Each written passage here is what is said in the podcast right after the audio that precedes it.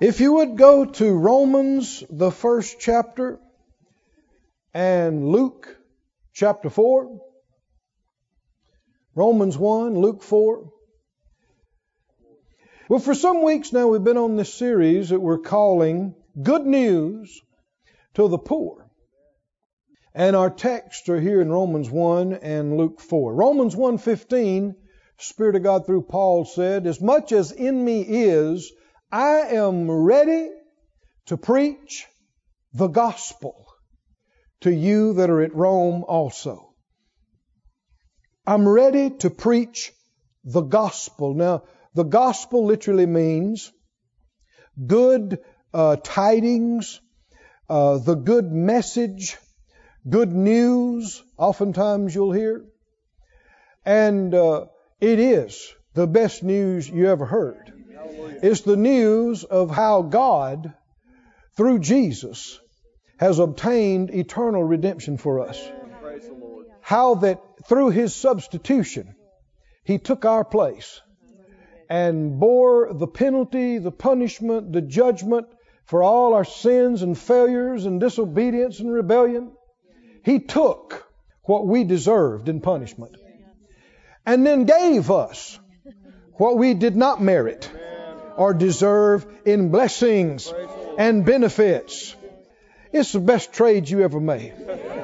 It's the best news you ever heard. Verse 16, he said, I am not ashamed of the gospel of Christ. For it is, the gospel is the power of God unto salvation to everyone that believes, to the Jew first and also to the Greek. I'm not ashamed of the gospel. The gospel is the power of God unto salvation. How many in here believe that you're born again? You believe your name's in the Lamb's Book of Life? That if you fell off the chair dead right now, you'd go straight to be with Jesus? You believe that? How'd you get that way? One day, somewhere, you heard the gospel, didn't you? You heard the good news.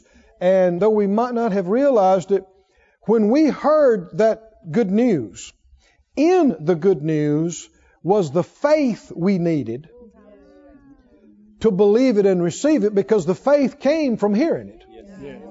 Didn't it? And then when we believed it and received it, the power to save us was in it. He sent His Word and saved us and healed us and delivered us. His Word did it. The gospel is, doesn't just talk about the power, it is the power of God unto salvation. Now, the enemy knows this better than most Christians. And so he cannot overpower the gospel. He can't stop the gospel from doing what it does in the lives of those that believe. But what he can do is try to prevent people from preaching the gospel and hearing the gospel. In uh, second Corinthians, the fourth chapter and the third verse. He said, If our gospel be hid, it is hid to them that are lost, in whom the God of this world has blinded the minds of them which believe not, lest the light of the glorious gospel of Christ, who's the image of God, should shine unto them. People who are lost are lost because they have not seen, nor believed, nor received the gospel. And the enemy is in at work continuously in this area to blind people to keep them from seeing it or hearing it. And he's constantly at work to intimidate, to uh, hinder people that would tell the gospel or, or preach the gospel. And it must have been something like this working against Paul, or elsewise, why would he say, I'm not ashamed of the gospel? If you were never pressed to be ashamed or uh, there was no force to silence you, uh, there'd be no reason to say, I'm not ashamed. But very right of he's saying, I'm not ashamed of the gospel, reveals he's resisting something. Something that's been trying to shame him and silence him. Can you see the enemy's purpose? To shame and silence. Why? Because I don't care what man or woman there is or where they're from or what their background is. If they hear the real gospel and they believe it and they receive it, all the devils in hell can't stop them from being gloriously born again and healed and delivered and prospered and set free and on and on. So, the enemy's job is to keep people from seeing it. Now, in uh, Luke, the fourth chapter, if you'd turn there, if you're holding that place, Luke 4 and 18. Jesus said, The Spirit of the Lord is upon me because He has anointed me to preach the gospel to the poor. Proclaim the gospel to the poor. Is there good news, a good message to the poor? What is it? What is the good news to the poor? Well, a lot of folks read that and they think, well, you can be saved. No, that's the good news to the lost. Every one of these is specific. Read the rest of the passage. He sent me to heal the brokenhearted. What's good news to the brokenhearted? You can be born again? No. You can be healed. To preach deliverance to the captives. What's good news to the captives? You can be you can be born again? No. You can be delivered. What's good news to the blind?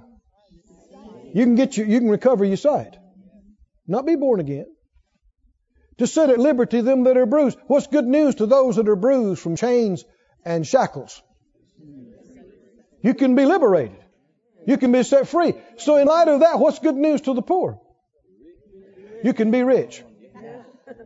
Now, there are many who would try to shame us for preaching such a thing. I've received ugly letters before. And people said, uh, one guy said, I don't preach all that healing stuff and all that prosperity stuff. You could tell he despised it by the way he said it.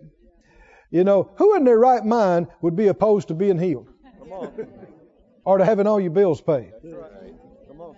You know, uh, people are not that confused except in church. the same people that'll sit up in church and, and harumph and go, you know, we don't believe in that healing stuff. Well, they sure believe it at the doctor's office. They're trying to get healed. That's right. Won't believe in that prosperity. Well, you sure believe it, uh, using most of the hours and prime of your life trying to work and get some money. That's right. It's hypocrisy. If you believe in being poor, be poor. Quit trying to make money and be broke. If you believe in being sick, don't go to the doctor. Don't try to get out of it. Yield to the will of God. This is confusion, isn't it? No, people didn't get this from the Word. They got it from confused preachers and confused people.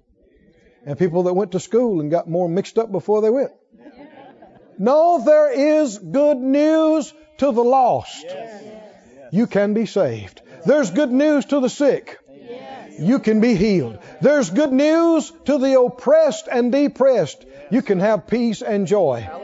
There's good news to the bound. You can be delivered.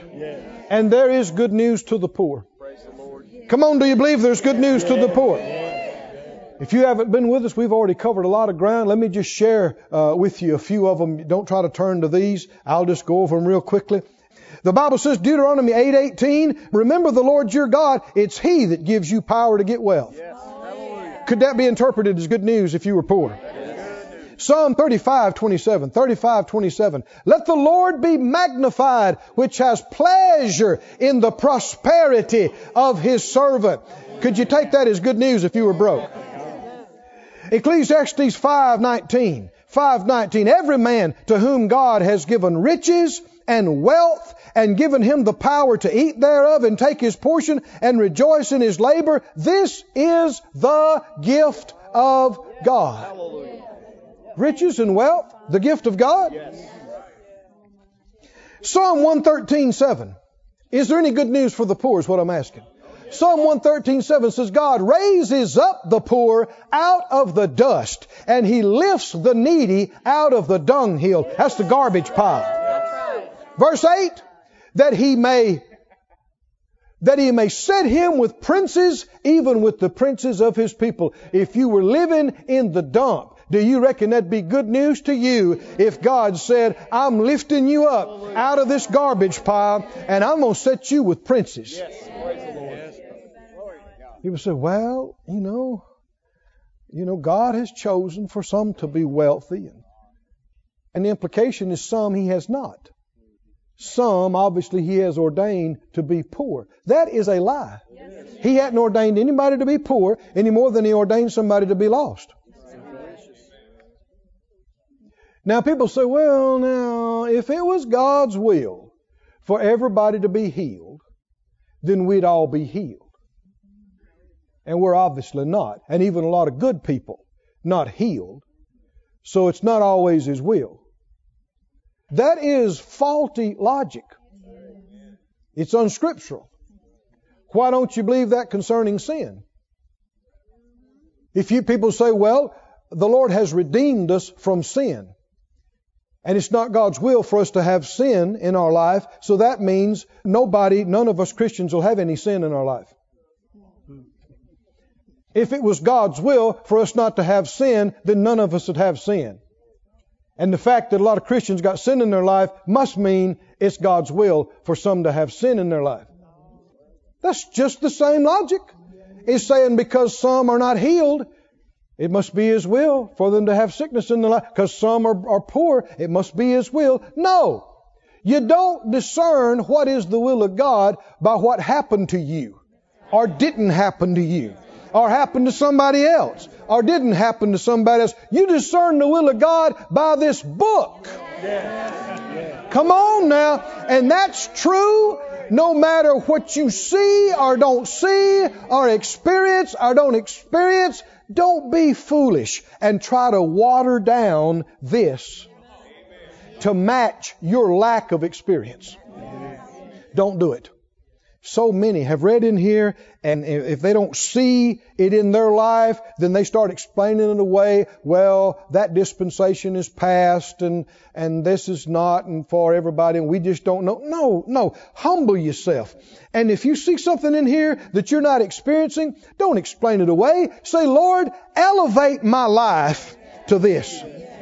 Bring me up to this. Don't try to water that down to you. Let Him bring you up to this. I want you to know there's good news to the lost. And there's good news to the sick. And there's good news to the oppressed. And there's good news to the poor. There's good news to the poor. Do you believe it?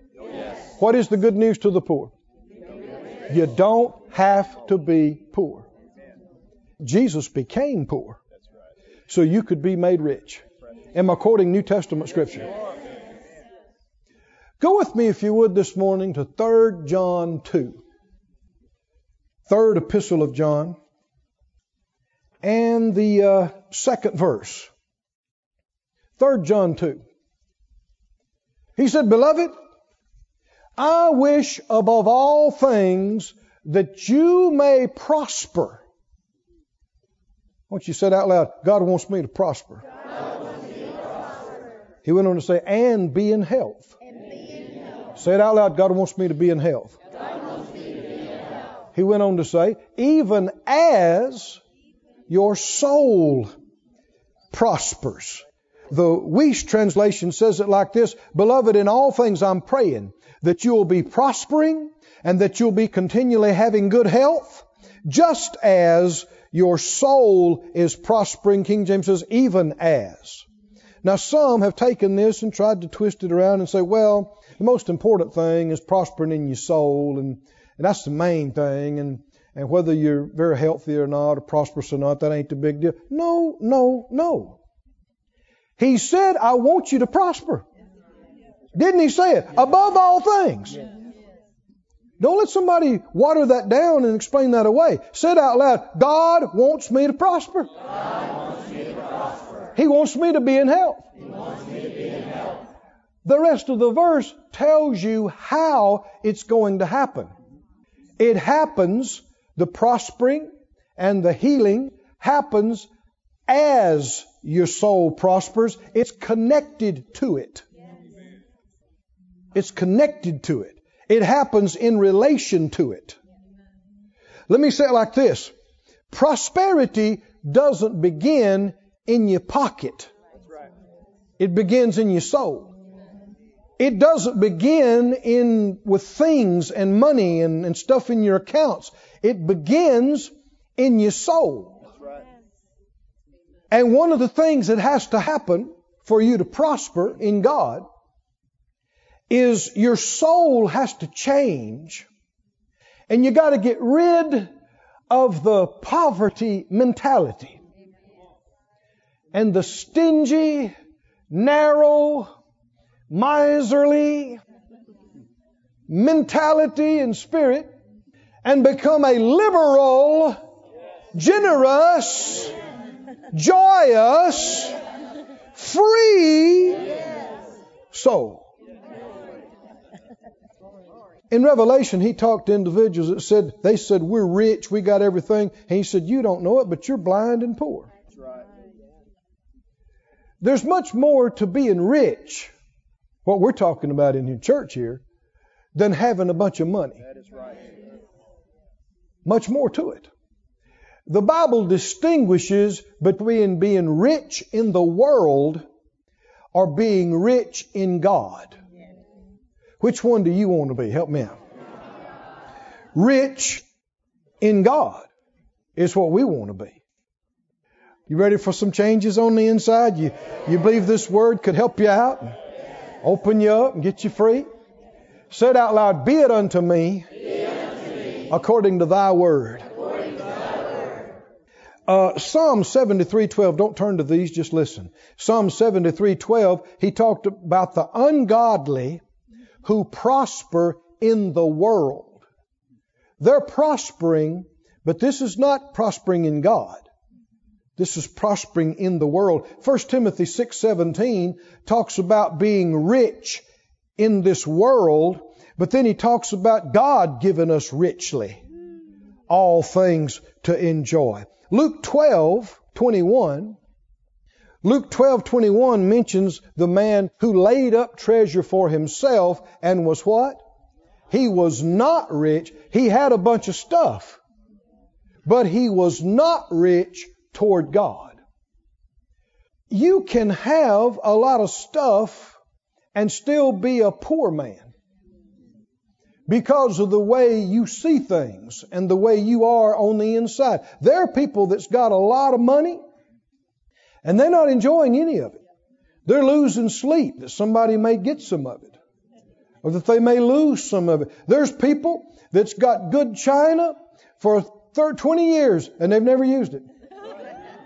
Don't know what they're saving it for, but it hadn't happened in 30 years. Why? They got nice stuff. They won't use it. They won't let anybody else use it. They're still poor on the inside. And we must have these changes. Our soul must prosper in order to truly prosper and be rich, not just in the world, but be rich in God. Stuff is just stuff. It can't satisfy you. It can't make you happy. And you can't even enjoy stuff unless you're rich in God. I was telling in the first service, an individual I heard, oh, this was, oh, this was 25, 30 years ago. A guy was getting a new Porsche, a real exclusive model that was the turbo fastest thing made. It was way over $100,000 back there that long ago. And somebody asked him, I don't know, a few months after he got that, they said, What was the best thing about getting that amazing car? He said, uh, The day before I got it. and when he said that, I thought, I know what he's talking about. I know what he's talking about. Why?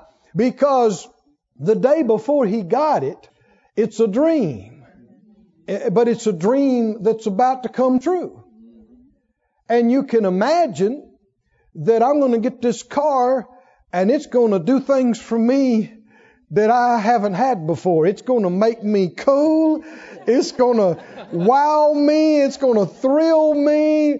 It's going to do this and that. And a few weeks after you got it and a few months after you got it, you realize you still you. and you still got to brush your teeth and comb your hair. And you got a rock chip on this $100,000 car just like you do on your pickup. and it's just metal and rubber and plastic. It's a car, but it cannot satisfy your soul. It cannot. And you got people that try to fellowship with them. They do their best to fellowship with their cars, my baby. But it does not love you back. And it never will. and in a few more years, it'll be junk. It'll be dust and rust. Just a fact. But a man, a woman who's rich in God can enjoy something nice. Because they, while they're riding down in the road in it, they can praise God and, and have the thing fill up with the car fill up with the presence of God. And the car is not satisfying you, but God is. And you can share with your friends and your family, and y'all can shout and have good parties, and you can talk about what they're believing for too, and don't have to have any envy or any resentment or any superiority or inferiority. People that are rich in God know how to really have fun, and they can, really can enjoy stuff. Now, before you can be rich like this and free like this, you have to get free from stuff. And that's why one of the reasons you see the Lord put his finger with the rich young ruler. What he tell him to do? Give it all away. Not because he wanted him to take a vow of poverty. Nothing said about that. Not because he wants him to never have anything in life. It's obvious why he told him this because the man left. He would not do it. And it wasn't just the money that was the problem, it was his trust in it. He couldn't see parting from it or he'd lose his identity without it. It was his safety net. It was his God, obviously, because he, he chose it instead of Jesus. Didn't he? And the only way to get free from that was for him to do what Jesus said and turn loose of it. Now, just knowing what little I know about the Lord, it would have come back to him.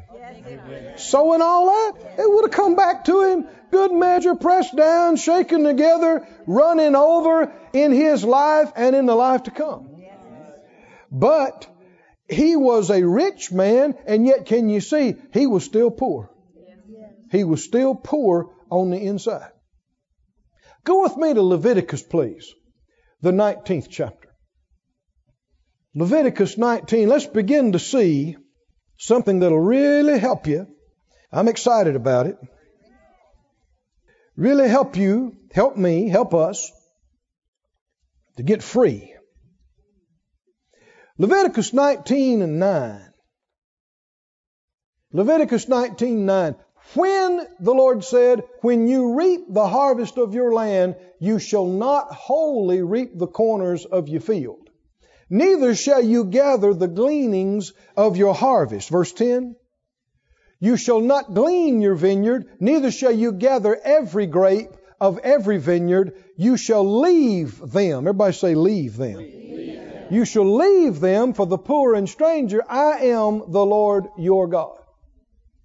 Listen to other translations. The Young's literal translation says it like this You do not completely reap the corner of your field. The NIV says, do not go over the vineyard a second time or pick up the grapes that have fallen. If you drop some, what do you say do? Leave, Leave them.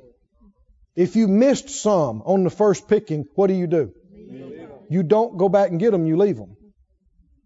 I want you to say these two words leave some. Leave some. say it out loud leave some. Leave some. Over here, say leave some. leave some. In the back. Leave some. Over here on this side. The Bible said leave some. Leave some. In the uh, New Living Translation, New Living Translations, verse 10, he said, Do not strip every last bunch of grapes from the vines. And don't pick up the grapes that fall to the ground. Leave them. Everybody say, leave them. Leave. Said, leave them for the poor and the foreigners living among you. I am the Lord your God. Leave them. Go over to the 23rd chapter. He brings it up again. Leviticus 23 and uh, 22. 23 and 22. When you reap the harvest of your land, you shall not make clean riddance of the corners of your field when you shall reap. Neither shall you gather any gleaning of your harvest. You shall leave them to the poor and to the stranger. I am the Lord your God. The Douay translation says, When you reap the corn of your land, you shall not cut it to the very ground. You'll leave it. Go to Deuteronomy, the 24th chapter. Just want this established with you. What's the two words? Leave, Leave some. Leave some. Now, this is contrary to religious tradition. It's contrary to a lot of what you may have been brought up with. But that's why we're talking about it this morning. We need mind renewal. We need change. Prosperity doesn't begin in your pocketbook. It begins in your soul. This word can prosper your soul and help you begin to, to break loose and break free, and it'll show up in your material world, in your finances. Deuteronomy 24:19.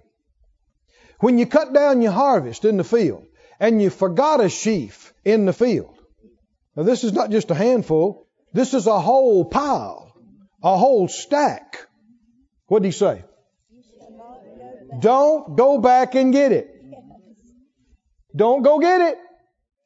It'll be for the stranger, the fatherless, the widow, that the Lord your God may bless you in all the work of your hands. Verse 20. When you beat your olive tree, don't go over the boughs again. You go over it, don't go back, and check it again and get every one. Leave some. You hear how quiet it is? when you gather the grapes of your vineyard, you shall not glean it afterward. Don't pick every bean. Don't get every olive. Don't get every grape. Drop them. If you leave a whole basket out there, don't go back and get it. Leave some.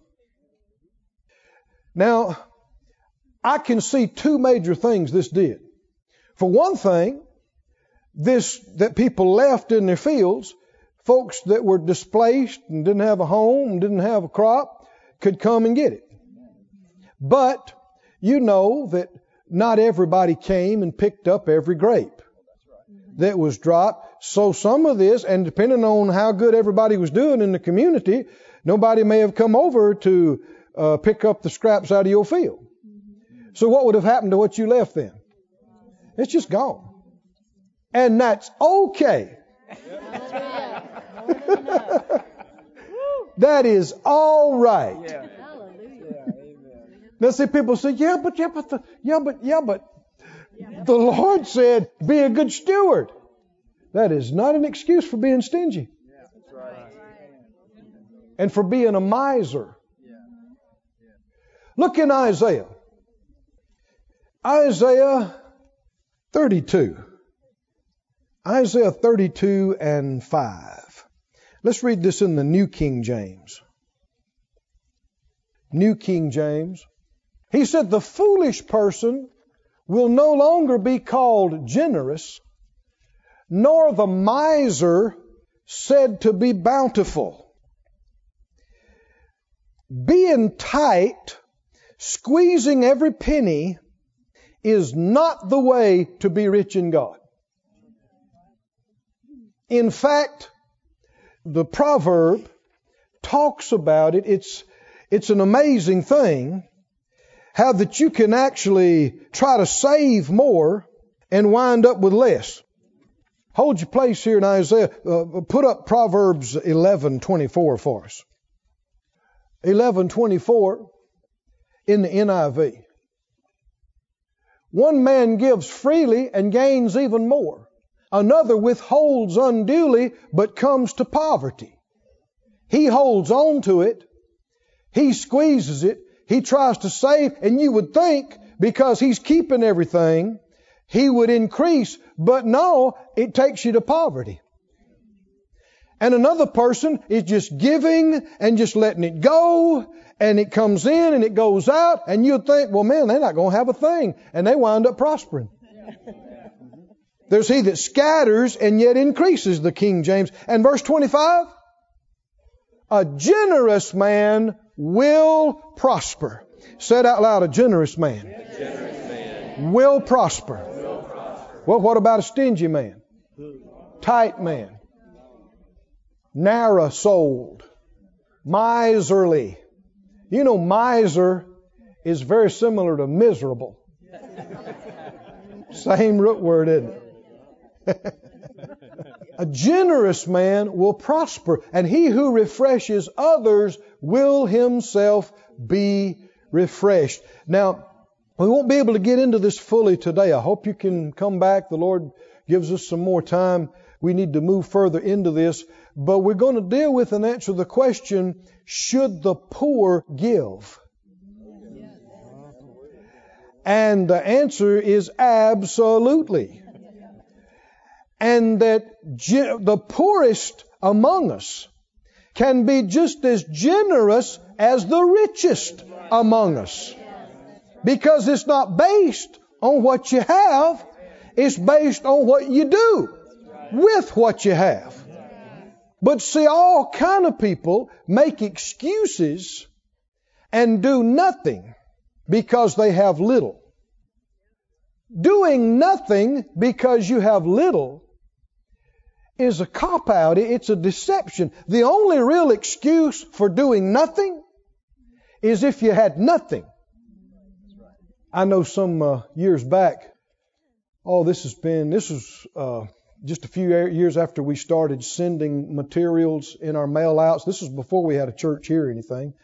And I was out on the road one day and this lady came up to me.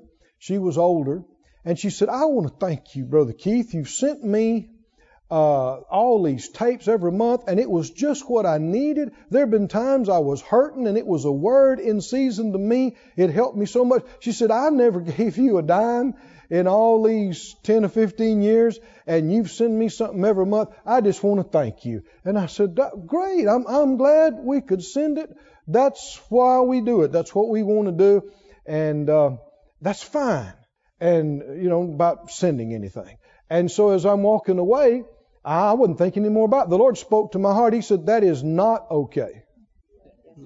That is not all right. It took me by surprise. I thought, huh? Because I had told her it was okay. Because she was on a fixed income and she was older and she was just barely getting by. And I was thinking, well, you know, she don't need to send anything. The Lord said, that is not okay. She could send a quarter a month.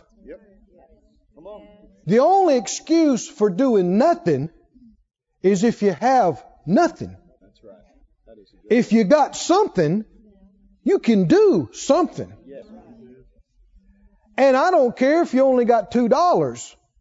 You can be just as generous with your two dollars as somebody could with their two million. That's right. Couldn't you? It's because generosity is not based on what you have. It's based on what you're willing to do with what you have, where you are now. Can you see this, friends? And see, this is the stuff we've got to get free from because people are making excuses and they're saying, well, you know, if I had more, I'd do more. That is a lie. According to Jesus, what, if you had ten times what you got now, you would do exactly with that what you're doing with what you have now. That's what he said in Luke 16. If you're unfaithful with that which is least, you'd be unfaithful with much and more. But people try to act like, well, you know, well, they don't have anything, so they shouldn't be expected to do anything. That's what you think. It's not what the Lord said. And it's not what He thinks. Is it true you can be generous no matter what you have? No matter where you are. And the generosity is you don't receive with your head, you believe and receive with your heart. And out of the same heart that you can open up to flow out, as big as you can open up to flow out, that's how big you can receive. If it's narrow for you to flow out, then it's narrow for you to receive. Remember the, the man of God that came during the drought and he met the woman and, and he said, Would you bring me a drink? And, and she said, Okay. And he said, Would you bring me a little bite to eat? Well, that's like asking for gold. I mean, because it's a famine. And she said, I just got a little bit of meal and, and I'm gathering up these sticks and we'll make a little cake for me and my boy and then I guess we're going to eat it and die. That's all we got. And he said, Well, bring me a little. And she had nothing. And was she generous with what she had? She was and because of that generosity, did she receive? Come, can you see? She opened up her heart. She opened up her house. She opened up her little meal barrel. It was a little bitty dab of meal, but she was generous. Somebody say generous. Generous with it. And I mean, God caused their meal barrel and their cruse oil not to fail. And they ate for many days till the drought was past. God provided for them. Being poor is no excuse for being stingy. They are not the same. You can hardly have anything and be generous. Catch you. And be a liberal soul. You may not have much on the outside, but you can be rich and generous on the inside. You can have a big heart and you can be open, and it is the key to you receiving from Him. Do you believe it? Go back to Isaiah, please. Verse 5. The foolish person will no longer be called generous, and the miser said to be bountiful. Pinching and scraping and picking up every little piece and squeezing every penny, and it is not the way to bountifulness, it's the way to poverty. We just got through reading. Keep on reading verse uh, 6 and all the way to 8. The foolish person will speak foolishness and his heart will work iniquity, to practice ungodliness, to utter error against the Lord, to keep the hungry unsatisfied, and to cause the drink of the thirsty to fail. This will keep you hungry. It'll keep you thirsty. Verse 7.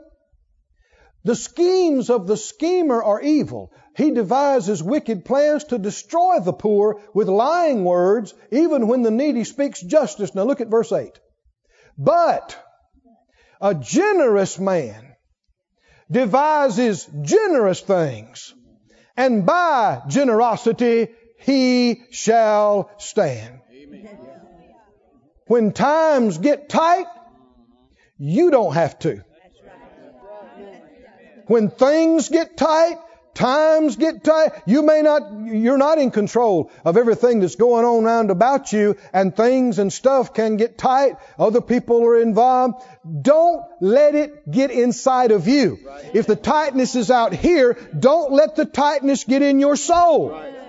Don't yield to fear.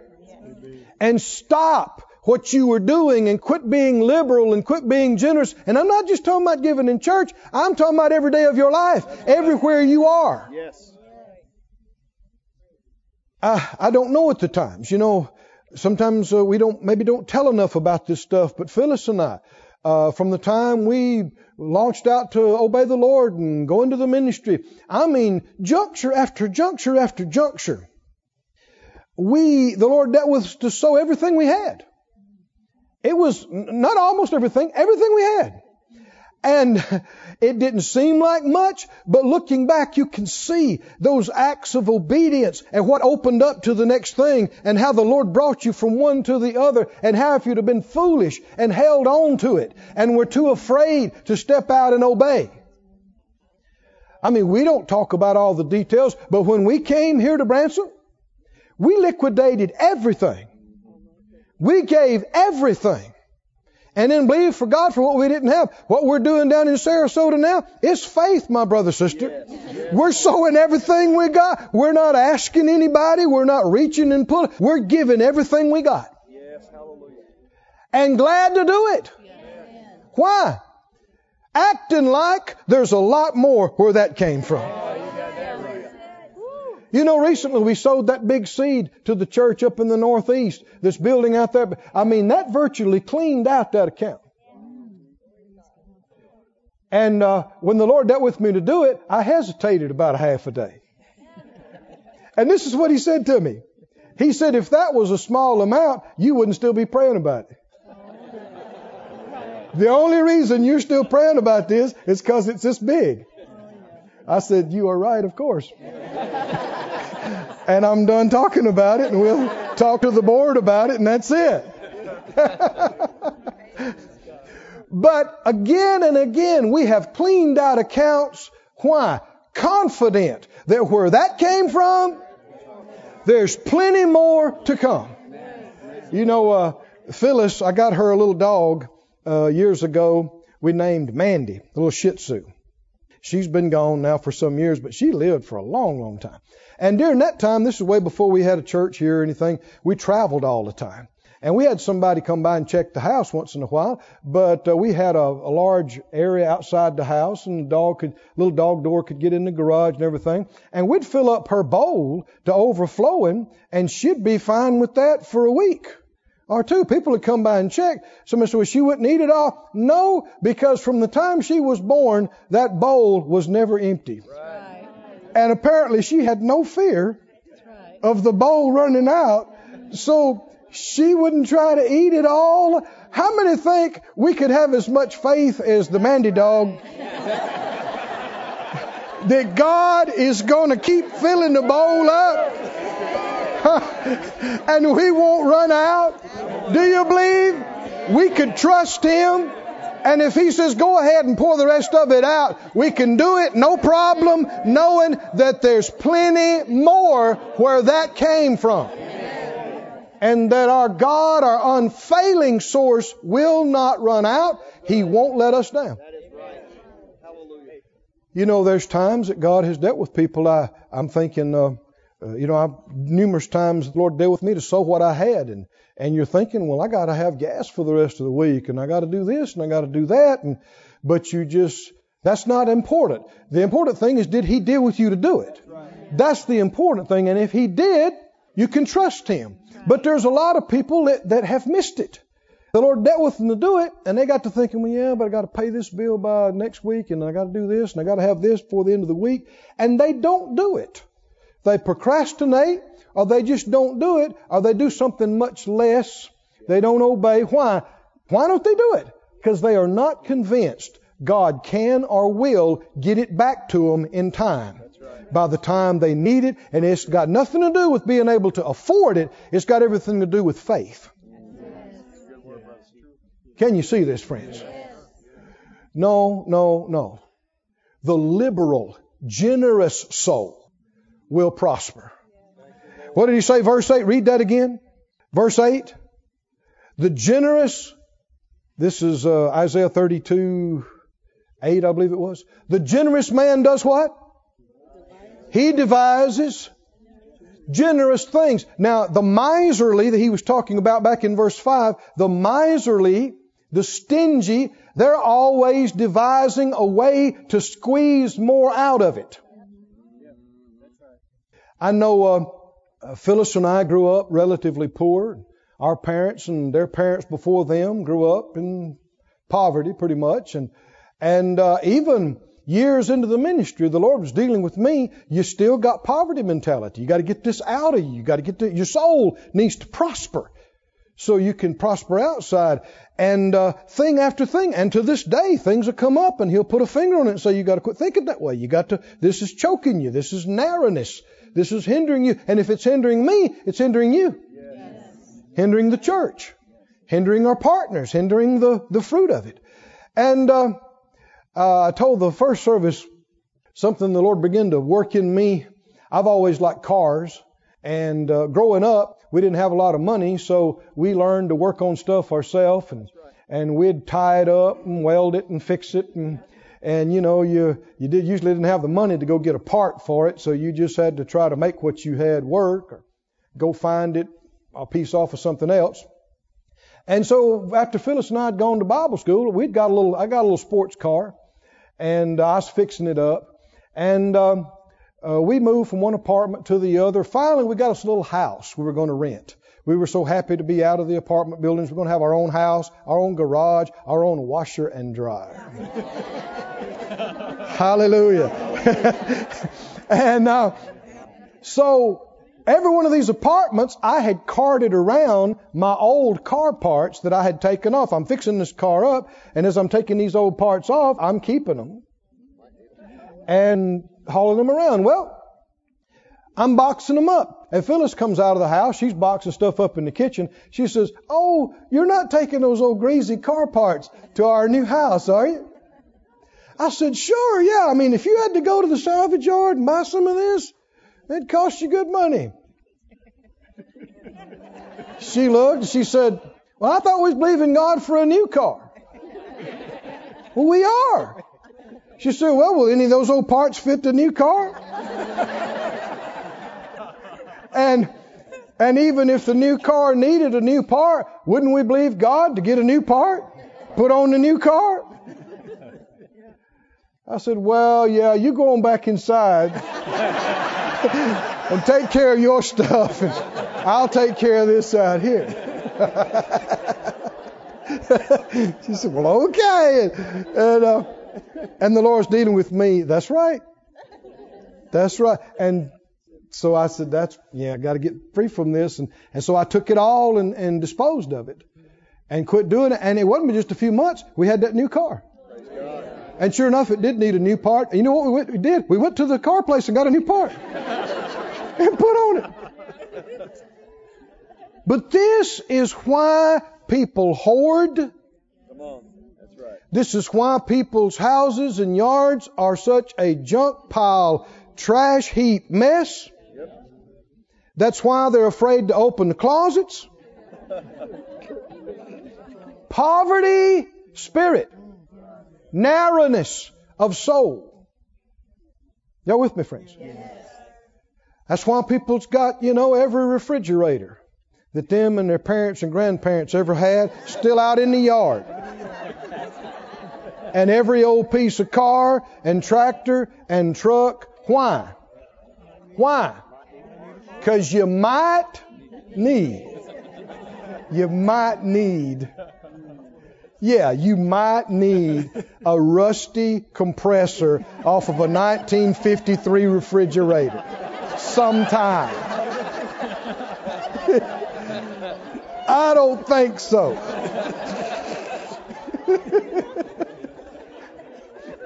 that is fear. How many understand that's based in fear? That you are thinking times may get so hard that you have to make you something out of that. Someone said, well, it could happen. God's going to be here tomorrow and the next day and the next week and the next, no matter what happens, He's going to be here. And His people that trust in Him are not going to have to beg. Yes. Come on, are you listening to me? And if you be willing and obedient, you shall eat the good of the land. It's still going to be true, no matter what's happening in the world or in the government. Come on, do you believe it? Yes. This fear-based stuff is wrong. It's, it's against faith. The Lord did not tell us to fear. He told us to fear not. He didn't tell us to hoard. Here's something that may shock you. Brace yourself. Clean your plate. Yes. Hallelujah. Is unscriptural and unspiritual. Leave some. yeah, but yeah, but mama, yeah, but grandpa, unscriptural and unspiritual. The Bible didn't say clean your plate. It said leave some. Did it or not? Leave some. See, people think there's some spiritual merit to being so stingy and so tight And I don't know of anything in the Bible that talks about any rewards that people are going to get for being for saving every little thing. This actually keeps you from prosperity. It keeps you from being liberal and generous. And if you don't sow and give and live liberally and generously, you're not going to reap generously. And so you're going to stay in a cycle of poverty and lack and tightness, and your fears will come on you. If you're afraid you may need it sometime, you will. And you may think, well, see there, I told you, not realizing you're the one brought it on yourself. I've chosen to believe my God's going to feed me all my life long. I'm going to have abundance every day of my life, everything I need.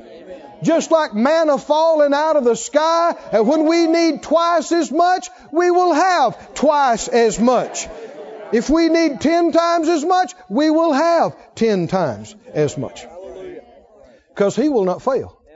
My God shall supply all of my need according to His glorious riches that never run dry in Christ Jesus. The Lord began to deal with me when those car part thing came up. I'm not talking about you, I'm talking about me. And he began to remind me of my, my grandma and and how they grew up and we grew up and he started talking to me about things like margarine bowls.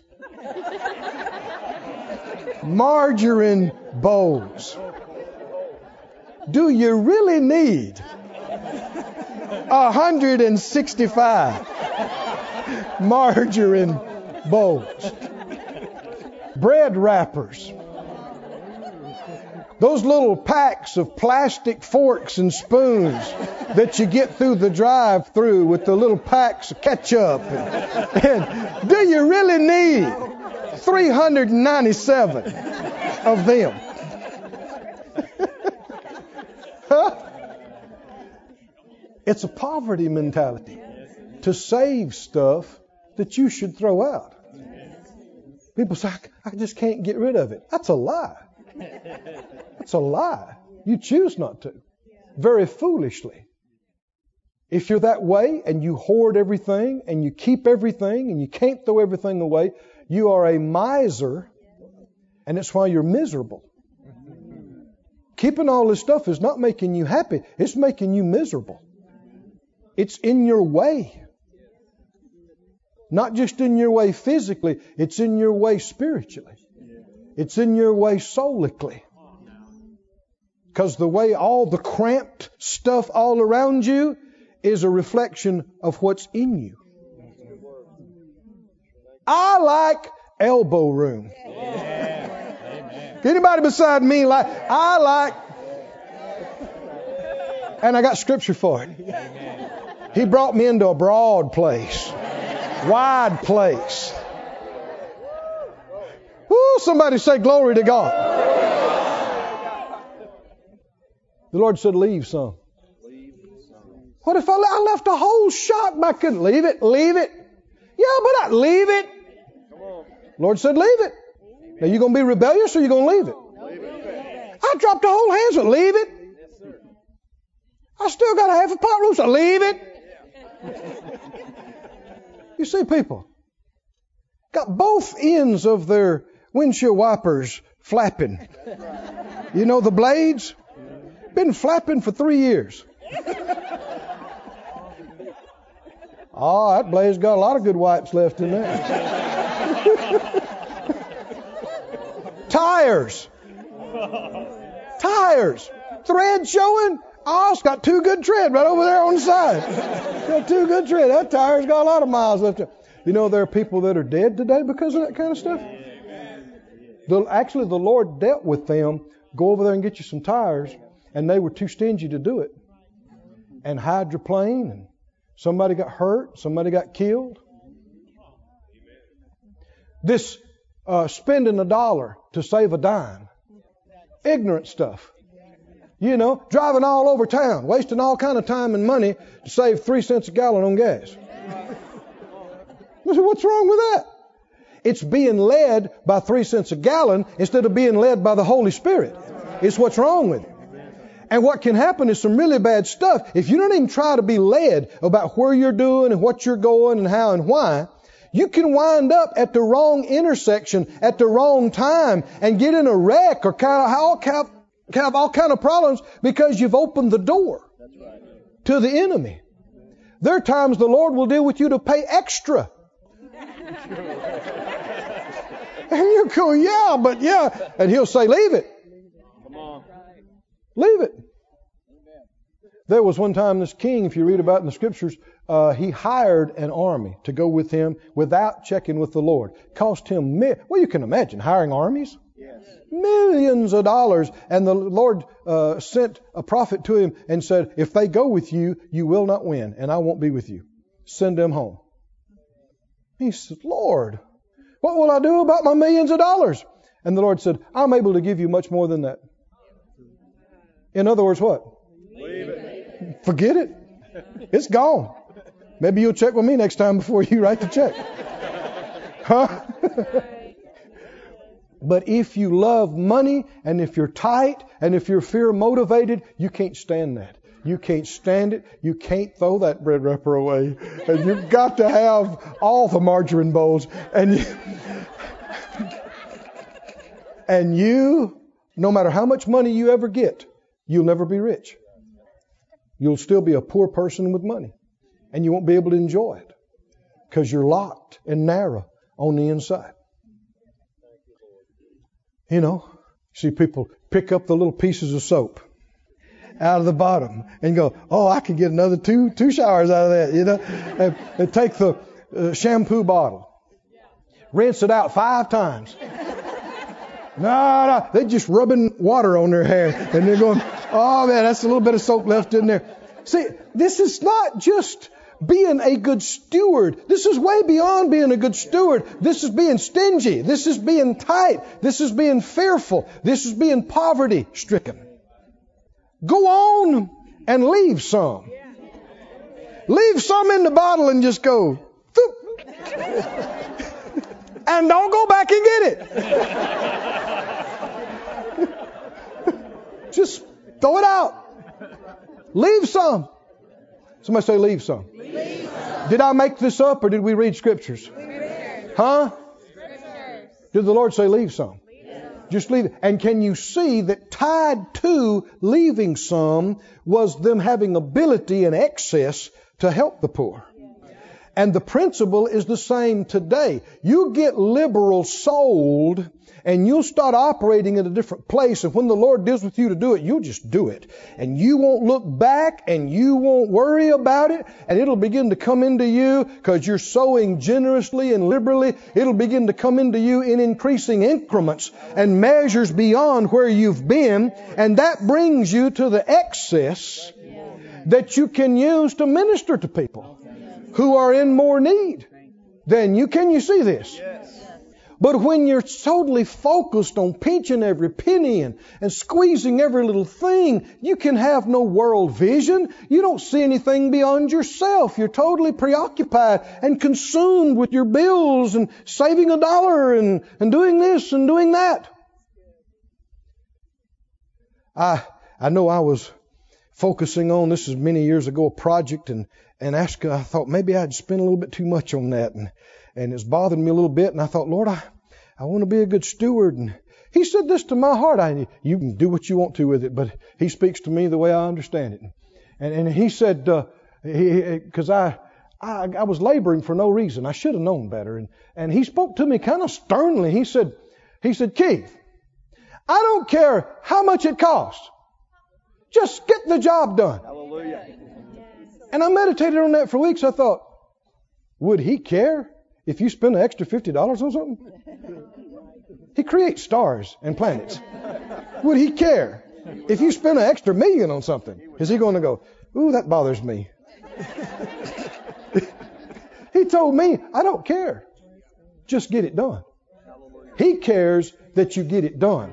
There's a whole lot of people care that you save money more than getting it done. And so while they're counting pennies and waiting for everything, time is passing and it's being put off and it's not getting done. That's what angers the Lord and displeases the Lord, not the fact that you might have spent a little too much.